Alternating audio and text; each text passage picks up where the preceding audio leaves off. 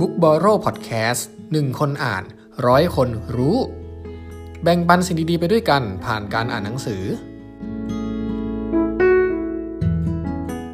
สวัสดีครับ คุณอยู่กับยอดผู้ร่วมก่อตั้งเพจ Book b o r r o w นะครับ วันนี้ผมเอาหนังสือเล่มใหม่มาชวนคุยกันต่อนะครับ หนังสือเล่มนี้มีชื่อว่า Peak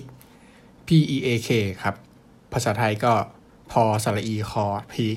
แค่นี้เลยนะครับ ของคุณเคแอนเดอร์สเอริกสันครับ เขียนร่วมกับคุณโรเบิร์ตพูนะครับ ก็เป็นหนังสือที่เกี่ยวกับการฝึกฝนทักษะ ไม่ว่าจะเป็นทักษะด้านอะไรก็ตามนะครับ ก็สามารถฝึกฝนได้ทั้งนั้นและเป็นการฝึกฝนแบบเข้มข้นด้วยนะเป็นการฝึกฝนที่ทำให้คุณเป็นยอดฝีมือนะครับต้องใช้คำว่ายอดฝีมือเลยนะครับ ไม่ใช่การฝึกแบบทั่วไปนะครับ เล่มนี้ครับผู้เขียนได้ศึกษาผู้เชี่ยวชาญจำนวนมากจากหลาย ๆ สาขาเลยนะ ไม่ว่าจะเป็นนักดนตรี นักกีฬา นักเขียน นักวิทยาศาสตร์ นักคณิตศาสตร์เซียนหมากรุกก็มีนะ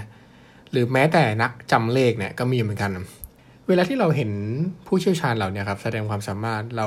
บางทีเราอดคิดไม่ได้เนาะว่าคนเหล่านี้ช่างมีพรสวรรค์จริง ๆ ซึ่งเดี๋ยวเราจะมาคุยกันว่าตลอดในหนังสือเล่มเนี้ยครับมันจะมีเรื่องราวของคนพวกเนี้ยที่สามารถพัฒนาตัวเองจากศูนย์ไปสู่ยอดฝีมือได้นะครับ และแน่นอนครับว่า เราสามารถปฏิบัติตามได้นะครับ ไม่ไม่ใช่ว่าเขาเป็นผู้เชี่ยวชาญแล้วเขาทำได้ หรือว่าเขาเกิดมาพร้อมความสามารถติดตัวเขาก็เลยทำได้ ไม่ใช่อย่างนั้นนะครับ ใครก็ตามสามารถฝึกฝนได้อย่างนั้น แต่มีข้อแม้ว่า เราจะต้องมีวิธีการฝึกที่ถูกต้องนะครับ แต่ก่อนเราจะไปดูว่าวิธีการฝึกเหล่านั้นคืออะไร ตอนนี้ครับเป็นตอนแรกของเล่มนี้ครับก็เลยอยากจะมาชวนคุยกันเรื่องพรสวรรค์นิดนึงนะครับผมขอเปิดเรื่องด้วยเรื่องราวของสตีฟฟารูนมาเล่าให้ฟังครับ ผมว่าเป็นตัวอย่างที่น่าสนใจมากนะ แล้วก็เป็นตัวอย่างที่ผู้เขียนเนี่ยจะหยิบยกมาอ้างอิงตลอดทั้งเล่มเลยนะครับ สตีฟฟารูนนะครับเป็นนักศึกษาปอตรี ที่ผู้เขียนจ้างมาทำการทดลองสัปดาห์ละหลาย ๆ ครั้งครับ การทดลองก็ไม่มีอะไรมากครับ ก็คือให้จำเลข ผู้เขียนน่ะจะอ่านชุดตัวเลขให้สตีฟฟังแบบรวดเดียวนะครับ ด้วยความเร็ว 1คำต่อวินาที แล้วพออ่านจบเนี่ยสตีฟจะต้องทวนชุดตัวเลขที่พูดมาเมื่อกี้ตามลำดับให้ถูกต้องนะครับ ถ้าตอบถูกเนี่ยก็จะเจอชุดตัวเลขชุดต่อไปที่มีจำนวนหลักเพิ่มขึ้น 1 หลักครับ แต่ถ้าตอบผิดเนี่ยจำนวนหลักก็จะลดลงไป 2 หลักนะครับ ยกตัวอย่างเช่นสมมติเริ่มที่ 5 หลักเนี่ยถ้าเกิดสตีฟตอบถูกเนี่ยก็จะเจอชุดตัวเลขที่เป็น 6 หลัก ถ้าตอบถูกอีกก็เป็น 7 หลัก ตอบถูกอีกก็เป็น 8 หลักครับ แต่ถ้าคราวนี้ตอบผิดตัวเลขจะเหลือ 6 หลัก แล้วก็วนไปเรื่อยๆครับจนกระทั่งได้ตัวเลขมากที่สุด หรือว่าหมดเวลาการทดลองก่อนนะครับ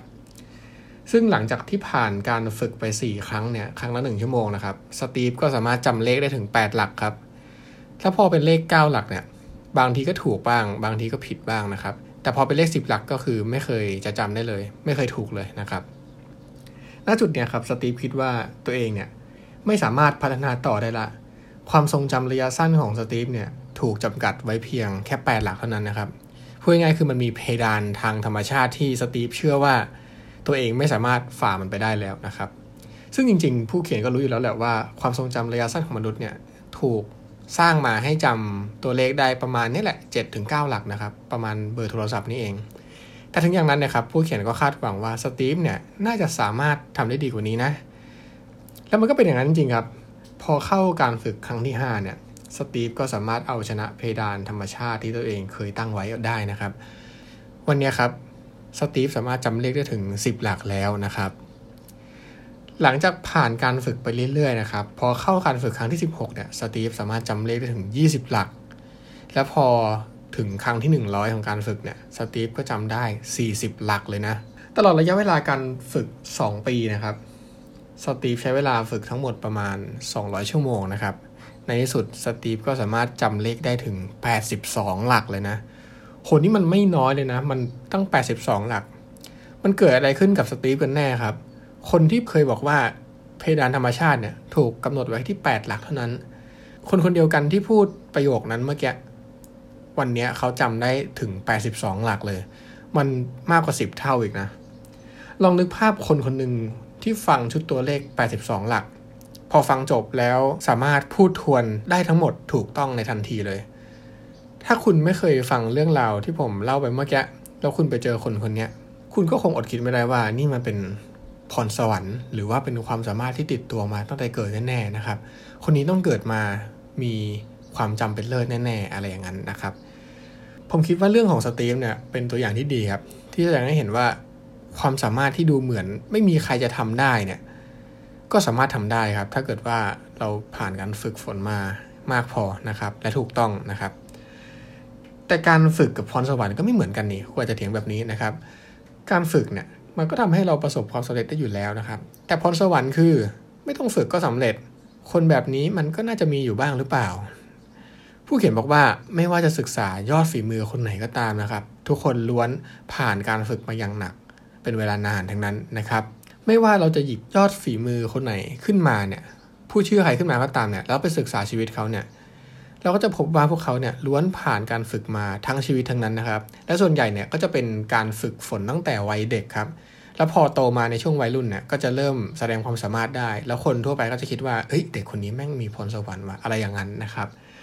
สิ่งที่ไม่เหมือนกัน ผมว่ามันคือเรื่องของโอกาสครับ บางคนเนี่ยอาจจะเกิดมารายล้อมไปด้วยเสียงดนตรีครับ อย่างเช่นโมซาร์ทเนี่ยก็เลยทำให้โมซาร์ทเนี่ยมีโอกาสได้จับเครื่องดนตรีตั้งแต่เด็กครับ พอโตขึ้นก็เลยเป็นคนที่มีความสามารถด้านดนตรีนะครับ แล้วคนอื่นก็มองว่าเป็นพรสวรรค์นะครับ หรือเด็กๆของครอบครัวโปก้านะครับ ที่เกิดมารายล้อมไปด้วยหมากรุกนะครับ โตขึ้นมาก็เลยเป็นเซียนหมากรุกนะครับ ซึ่งถ้าใครหลายคนรู้จักครอบครัวโปก้าดีเนี่ย ก็จะพบว่าครอบครัวเนี้ยจงใจสร้างลูกให้เป็นเซียนหมากรุกครับมาเป็นแผนที่พ่อกับแม่วางไว้ตั้งแต่แรกแล้วนะครับ พูดมาขนาดนี้แล้วครับ ตกลงพรสวรรค์มีจริงหรือเปล่า ถ้านิยามของพรสวรรค์คือเกิดมาแล้วเก่งเลยไม่ต้องฝึกนะครับ ผมก็พูดได้เลยว่าพรสวรรค์เนี่ยไม่มีอยู่จริงครับ คนเก่งทุกคนล้วนผ่านการฝึกมาอย่างหนักทั้งนั้นนะครับ และถ้าคุณอยากจะพัฒนาตัวเองให้เป็นยอดฝีมือได้เนี่ยไม่ว่าจะเป็นด้านใดก็ตามนะครับ คุณก็จำเป็นจะต้องมีวิธีการฝึกฝนที่ถูกต้องนะครับ ซึ่งหนังสือเล่มนี้ก็มีขั้นตอนไว้ดีทีเดียวนะครับ เดี๋ยวตอนต่อไปค่อยมาคุยกันว่าวิธีเหล่านั้นคืออะไรนะครับ ตอนนี้หมดเวลาแล้วขอบคุณที่ติดตาม Book b o r d o ครับ ไว้มาคุยกันต่อ สวัสดีครับ